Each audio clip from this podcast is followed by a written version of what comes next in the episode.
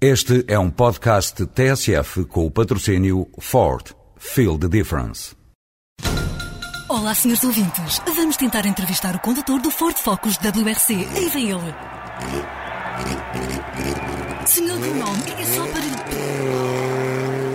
O Ford Focus está imparável. O primeiro no Campeonato Mundial de Construtores de Rallys e o primeiro na estrada. Ford, feel the difference.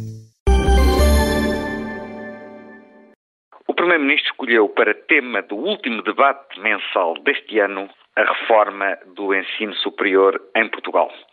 E falo na semana em que veio a público um importante relatório da OCDE que demonstra que as universidades e os institutos politécnicos portugueses exigem, de facto, cuidados intensivos.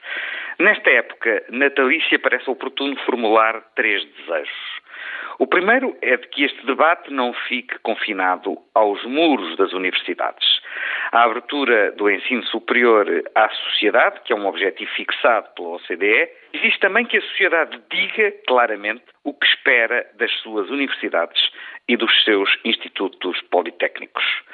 O segundo desejo é que o sistema de governo das universidades seja alterado no sentido não apenas da eficácia, mas também da responsabilização de quem dirige as universidades e de um sistema objetivo de avaliação dos resultados obtidos. E, finalmente, que a reforma demonstre que a qualidade do ensino superior e da investigação em Portugal tem um impacto direto na qualificação dos recursos humanos e no crescimento económico do nosso país. Sem a internacionalização das universidades portuguesas e dos institutos politécnicos portugueses, e sem a sua articulação com a economia real, o país ficará mais periférico e mais pobre.